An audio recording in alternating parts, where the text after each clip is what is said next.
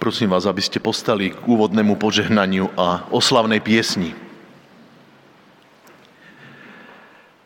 Nech nám všetkým, hľadajúcim aj hľadaným, nachádzajúcim aj nájdeným, utekajúcim aj bojujúcim za slobodu, ďalekým aj blízkym, trojediný Boh udelí milosť a požehnanie.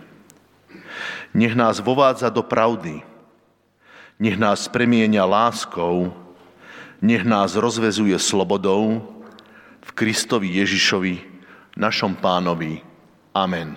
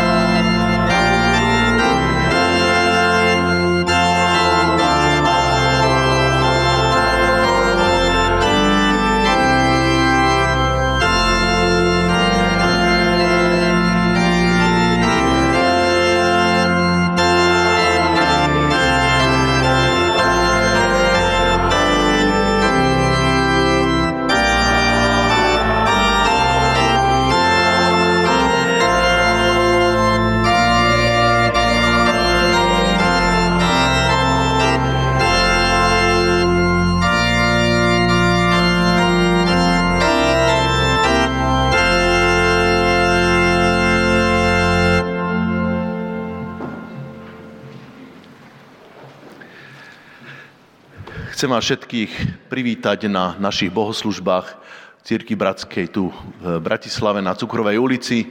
Vítam všetkých vás, ktorí sem chodíte pravidelne a vítam všetkých aj ľudí, ktorí nás pozerajú cez svoje obrazovky. E, teraz po vianočnom období e, preberáme takú voľnú sériu, alebo to nie je, že preberáme, ale je voľná séria s názvom Kam veje vietor.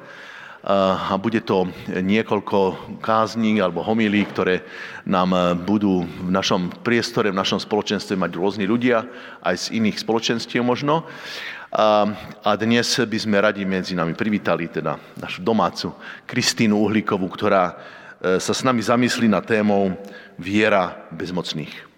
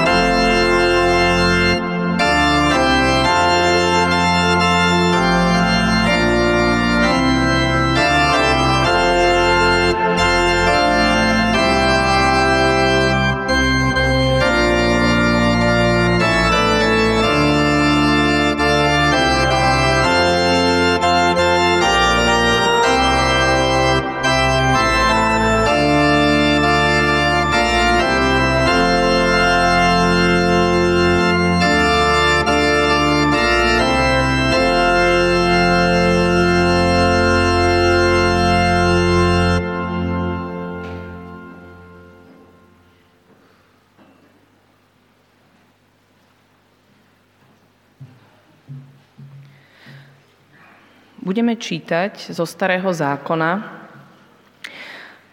z knihy Nárekov alebo Plač Jeremiášov z 3. kapitoly od 17.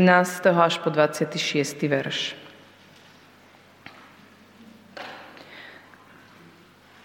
Moju dušu si odohnal spokojného života.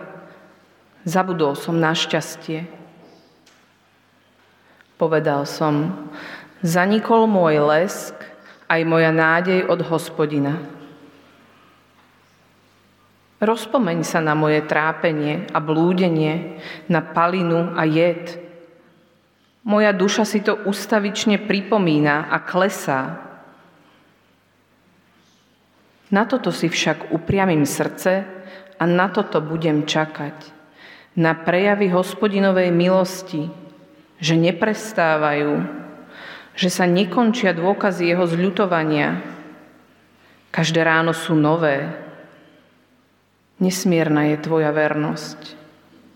Môj podiel je hospodin, vraví moja duša. Preto budem čakať na neho. Dobrý je hospodín voči tým, čo v neho dúfajú, voči duši, ktorá ho hľadá. Dobré je v tichosti čakať, na hospodinovú pomoc.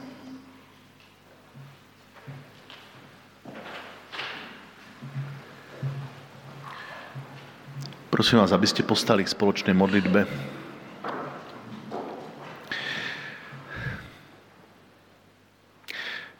Ďakujeme Ti, Bože, že sme mohli prísť do tohto chrámu, tak ako tisíce iných ľudí po celom svete. Ďakujeme Ti za to, že môžeme mať nádej, môžeme mať vieru, môžeme mať spoločnú chuť ťa oslavovať, byť s Tebou. Veríme, že Tvoje zasľúbenie, že kde sa dvaja alebo traja zídu v Tvojom mene, sa plní aj v túto chvíľu medzi nami. A ako sme to spievali aj v tých troch piesniach teraz, Tužíme potom, aby si prišiel medzi nás so svojou milosťou, keď kráčame tmou a ťažkými obdobiami života, aby sme nakoniec mohli povedať, že sa nemusíme báť. Prosíme ťa za ľudí, ktorí trpia a ktorí prechádzajú údoliami tône smrti. Prosíme ťa za našich susedov, priateľov, bratov a sestry na Ukrajine. Prosíme ťa, aby si zastavil tú nezmyselnú vojnu. Prosíme ťa za trpiacich, za chudobných, za ľudí, ktorí strácajú nádej. Prosíme ťa, aby sme mohli byť naozaj svetlom, soľou a nádejou aj v našom meste, aj v našom národe. Príď medzi nás, Bože. Amen.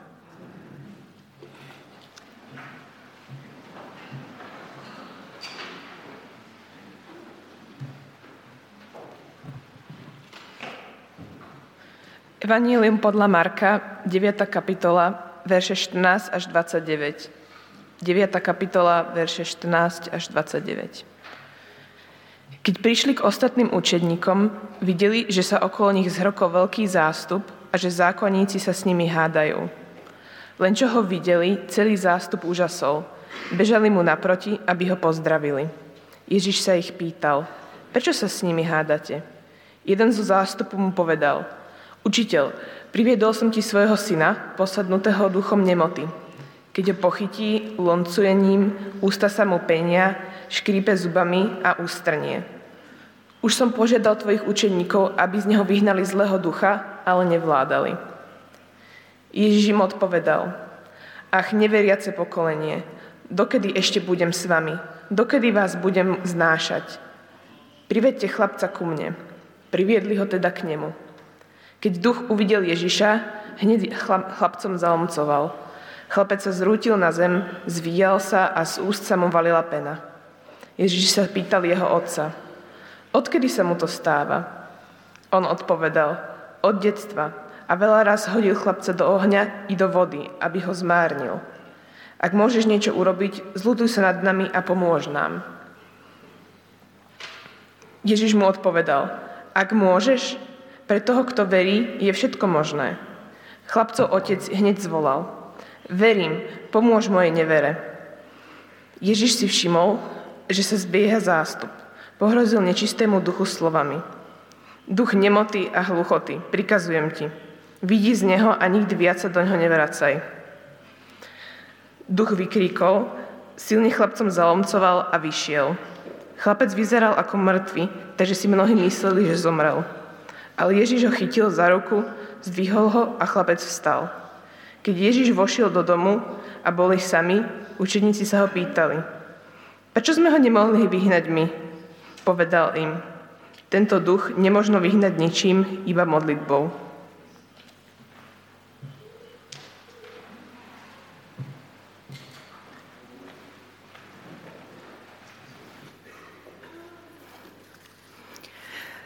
Dobré ráno.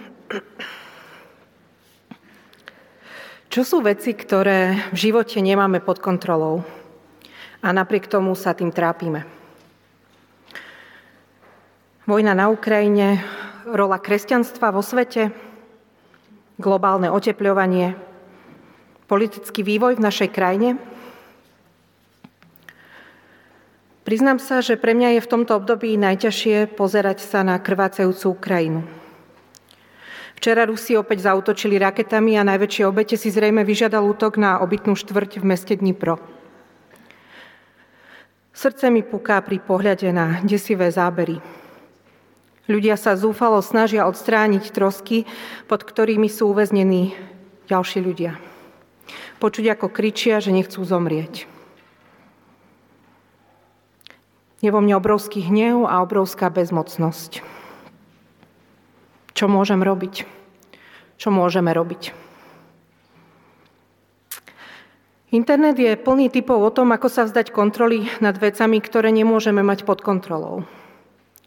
Ponúka rôzne návody v piatich krokoch, ktoré stavajú na tom, aby sme si uvedomili, čo všetko máme pod kontrolou, aby sme dokázali identifikovať a manažovať spúšťače stresu a pustiť z rúk to, čo nedokážeme ovplyvniť. Tieto návody majú isto svoje opodstatnenie a sú možno situácie, keď nám môžu rady tohto typu pomôcť. Ale často to nezaberá. Navyše, čo ak zistíme, že nemáme pod kontrolou ani to, čo sme si mysleli, že máme? Smerovanie nášho zboru, dôležitý pracovný projekt, vzťah s dospievajúcim dieťaťom, ktoré s nami odmieta komunikovať, alebo odmieta chodiť do kostola. Zlozvyky alebo vysoké očakávania manžela či manželky, choroba, hra na mobile, schopnosť schudnúť a zdravo, zdravo sa stravovať, naše vlastné emócie, frustrácie a hnevu. Čo nás môže naučiť naša bezmocnosť? A čo nám do tohto prežívania hovorí Kristus? Vstupme dnes do príbehu, presnejšie do príbehov, ktoré máme pred sebou.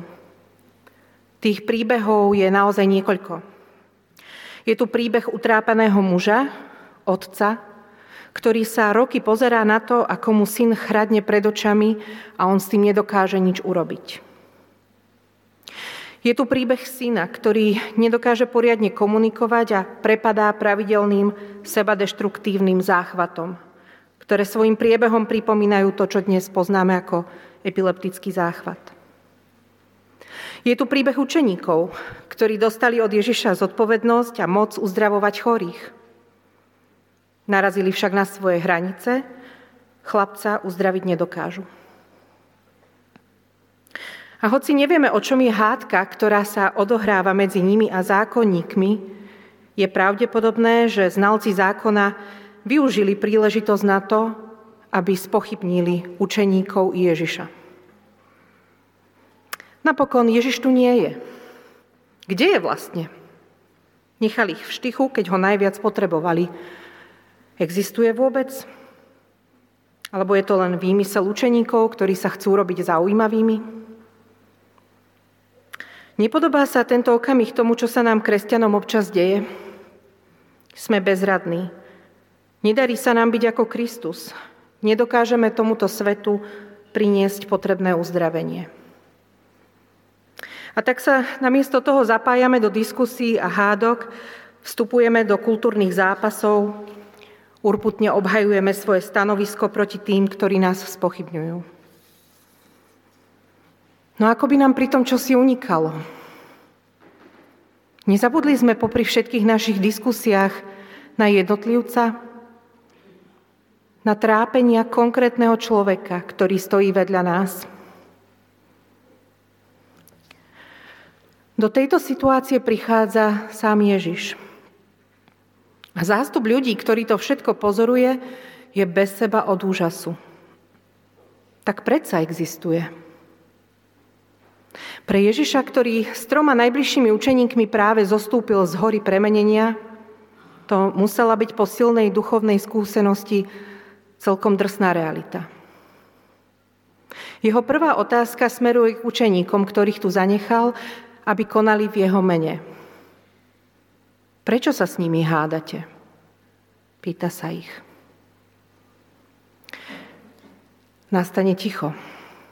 Učeníci neodpovedajú. Možno aj ich samých Ježišov príchod prekvapil a možno sa zahambili. Čo to vlastne riešia? Je to naozaj také dôležité? Namiesto učeníkov vystúpi z anonymity zástupu iný hlas. Hlas Otca.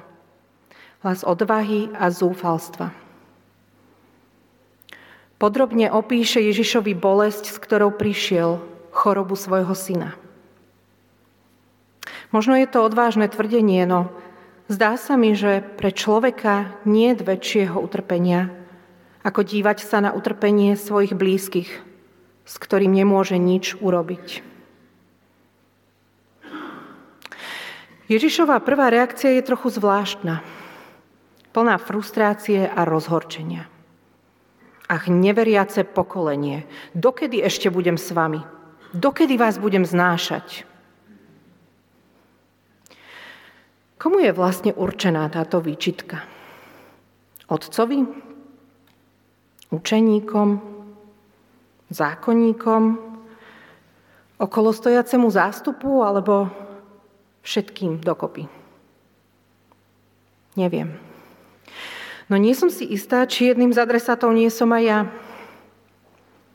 Je toľko vecí, pri ktorých strácam vieru, že by to niekedy mohlo byť lepšie. Nech už to Ježiš myslel akokoľvek, jedno je isté.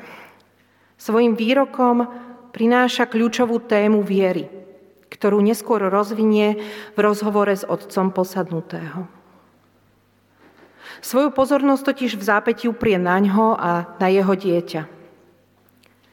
Pozorne sleduje, čo sa deje a pýta sa otázky, aby lepšie porozumel.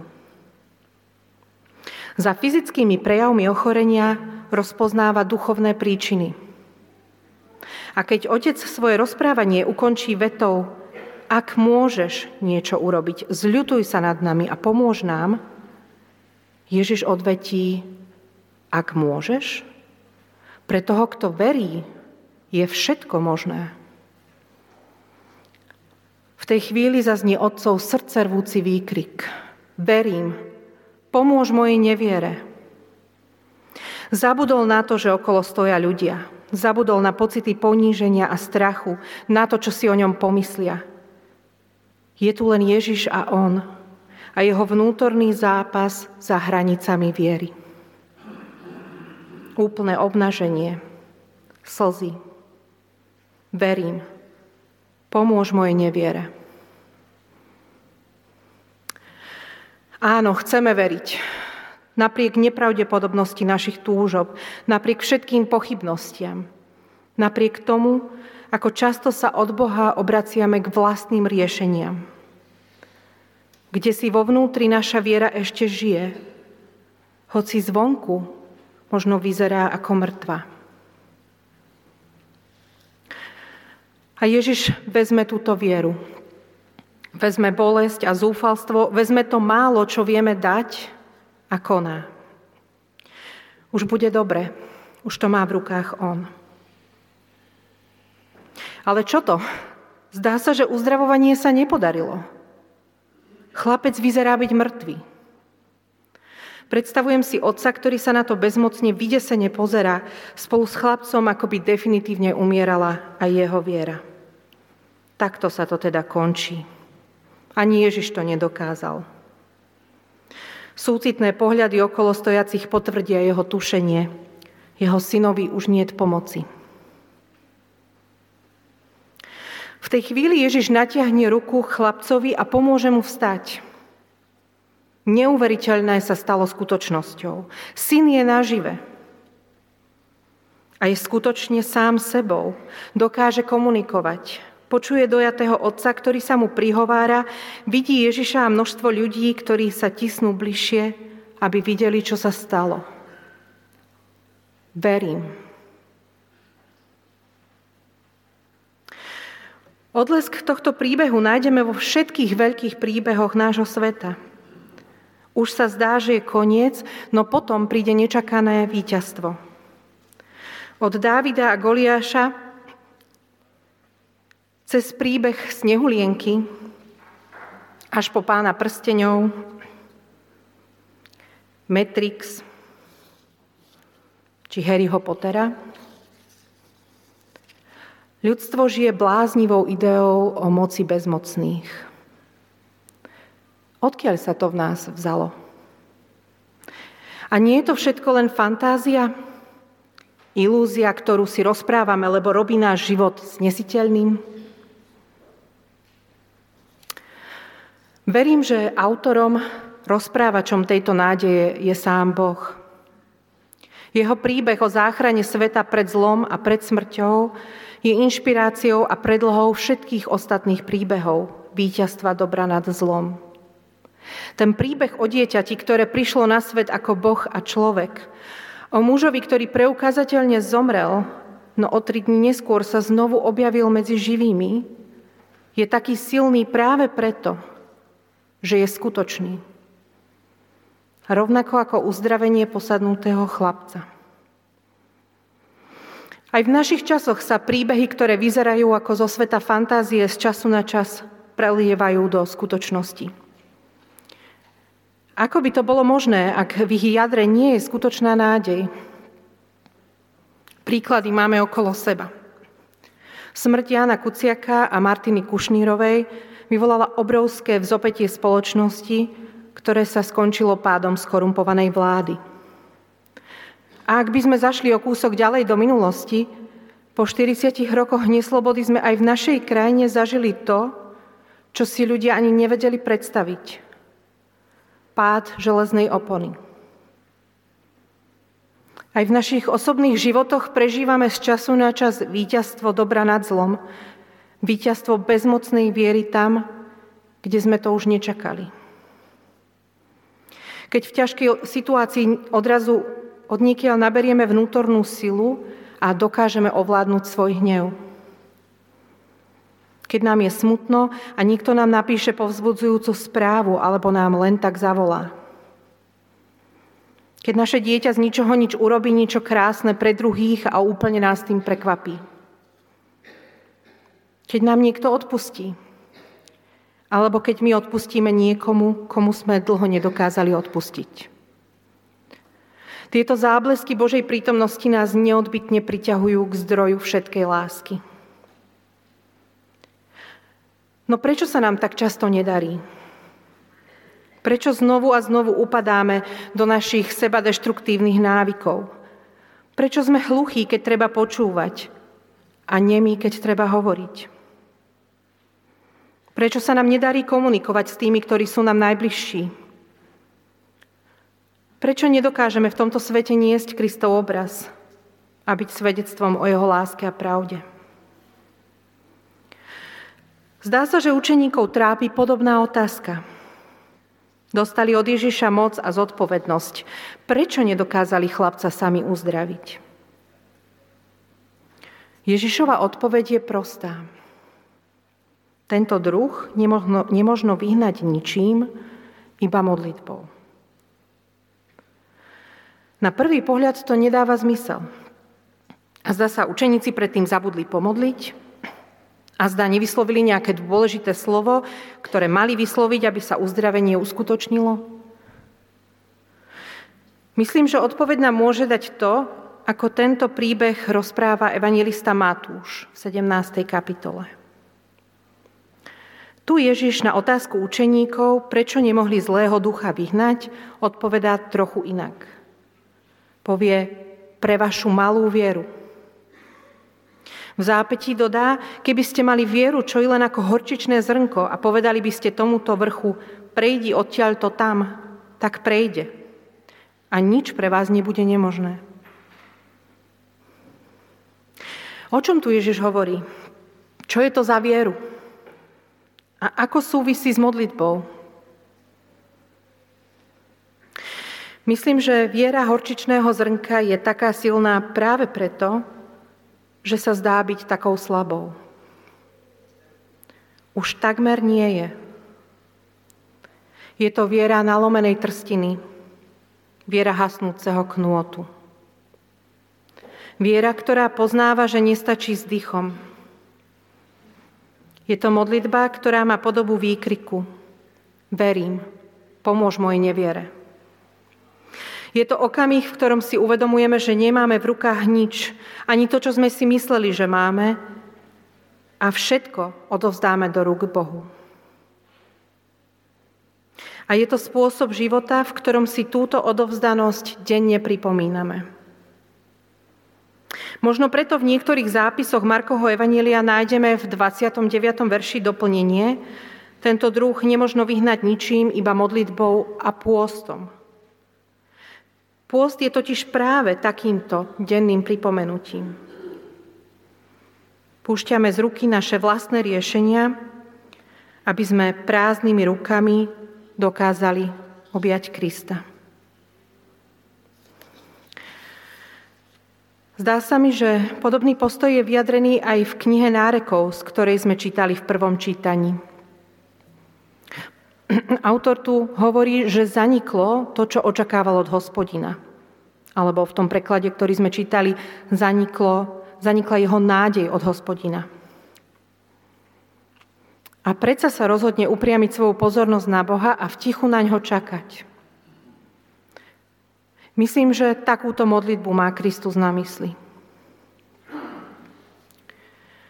Pred pár rokmi som zažila počas leta veľmi ťažké obdobie, keď som sa trápila pre veci, ktoré som nemala úplne pod kontrolou. Jeden večer som nemohla zaspať a modlila som sa, aby Pán Boh do tejto situácie zasiahol. Modlitba ma však neupokojovala, pretože som si neustále pripomínala to, čo ma trápi. V tej chvíli mi prišla na myseľ krátka veta. Púšťam to.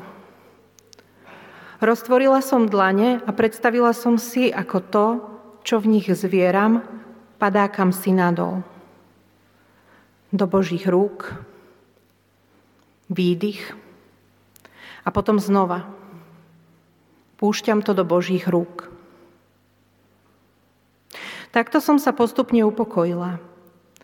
K tej modlitbe som sa však potrebovala vrátiť znova a znova, ešte mnohokrát, kým som tomu úplne uverila. Situácia sa síce nezmenila, ale už som ju nepotrebovala mať pod kontrolou.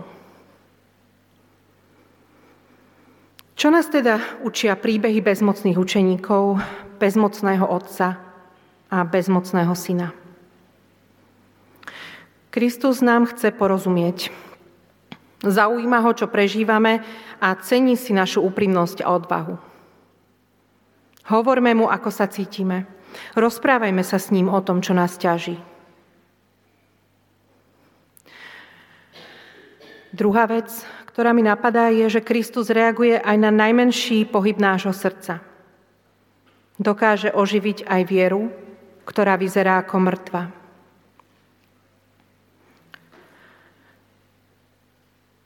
Ďalej myslím, že Ježišovo uzdravenie prichádza presne v tom okamihu, keď sme sa už vzdali nádeje, keď sme upustili od vlastných riešení, keď nám už nezostali iné zdroje, iba On. Ako píše Pavol v druhom liste Korintianom, Kristova moc sa dokonale prejavuje v slabosti. A posledné, Naša odovzdanosť a dôvera sa vytvára v modlitbe, ktorá je spôsobom života. Každodenne obnovovaným vnútorným postojom.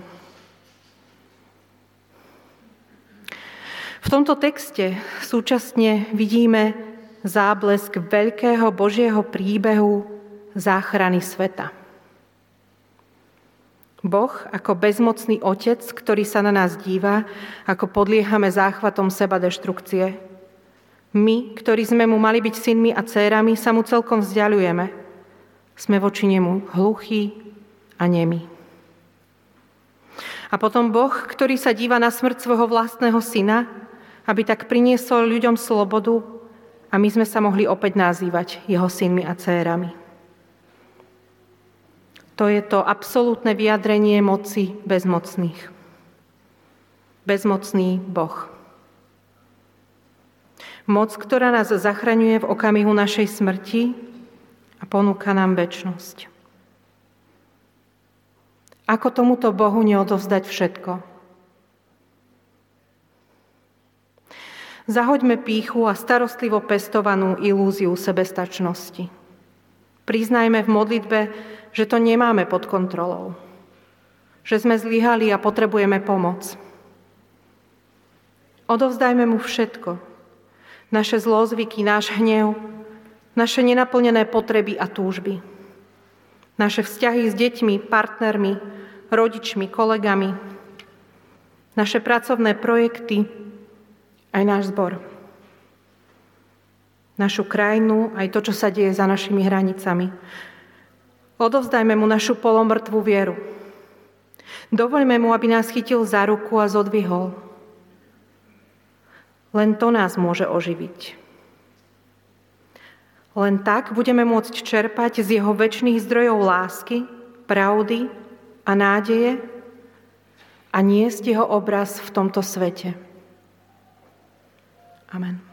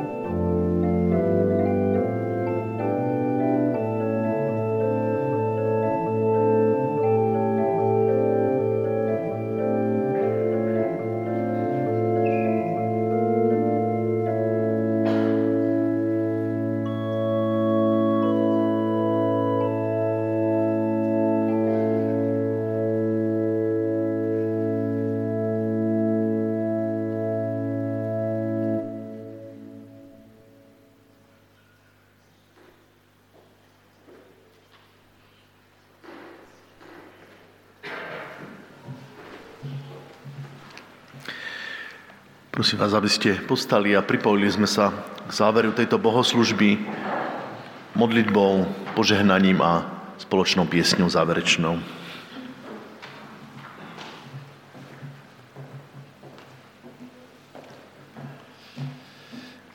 Všemohúci Bože Otče, Synu i Duchu Svetý, stojíme pred Tebou v bázni a v pokore a prosíme ťa, aby si prijal naše modlitby. Uvedomujeme si ten kontrast medzi tvojou všemohúcnosťou a slávou a našou bezmocnosťou, v ktorej sa potácame po tejto zemi, plný strachu, obáv o budúcnosť, o životy našich detí a vnúčat, o ich záchranu a o mnohé situácie, v ktorých nevidíme východisko, ako aj otec toho postihnutého chlapca v našom príbehu. Eh, nevieme ani, čo máme robiť s našou bezmocnosťou. A vtedy prichádzaš ty a ukazuješ nám, že aj ty si bol v istej situácii celkom bezmocný, keď si vyniesol naše hriechy na kríž. A vtedy si všetko odovzdal do rúk Boha Otca. Prosíme ťa, nauč nás, aby sme aj my dokázali púšťať veci a naše starosti z rúk a odovzdávať sa do Tvojej moci. Skloň sa k nám a požehnaj nás. Amen. Amen.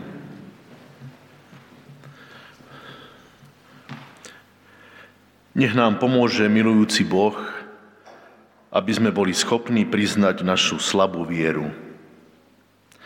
Aby sme mali odvahu nakoniec znovu a znovu vyznávať verím, veríme.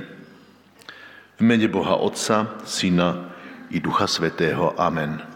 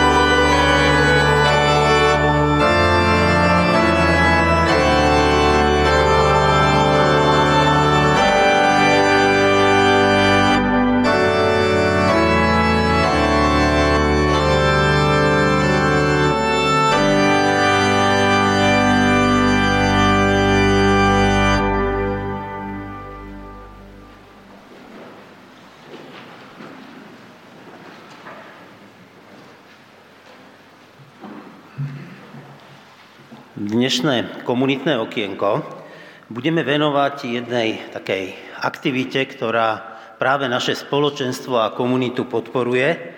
A je to, že na budúci týždeň budeme mať taký druhý zborový deň.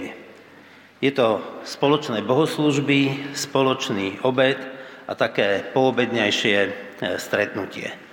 Mali sme už také v novembri a na tomto zborovom dní nám vtedy výborný obed navaril Vlado, ktorý dneska viedol tieto bohoslužby a boli sme s tým všetci veľmi spokojní, ale tiež sme zažili také príjemné stretnutia pri káve s priateľmi, s ktorými sme sa už dlhšie nerozprávali.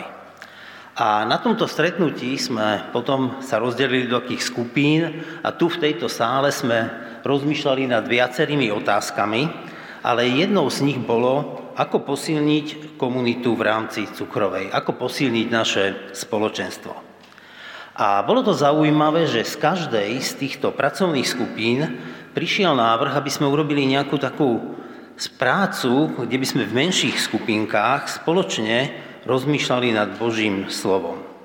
A tak sme o tomto uvažovali a pripravili sme taký testovací projekt, ktorom, o ktorom budeme potom podrobne informovať práve na tom budúcom nedelňašom stretnutí. O čo ide, aby sme mali aspoň takú rámcovú predstavu?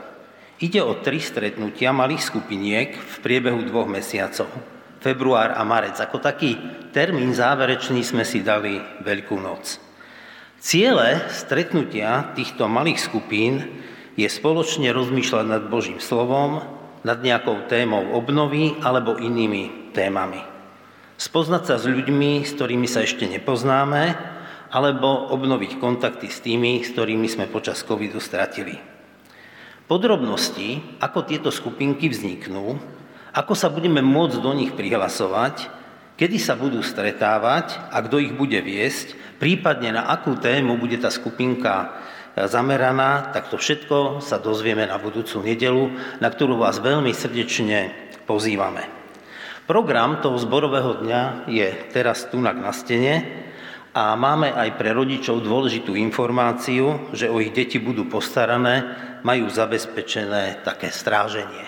Ešte raz vás veľmi srdečne pozývame a teraz dám slovo Vladovi, nášmu šéf-kuchárovi, aby upriamil našu pozornosť na niektoré ďalšie organizačné veci, ktoré s tým súvisia a tiež nám povedal oznamy, čo nás čaká v tom budúcom týždni.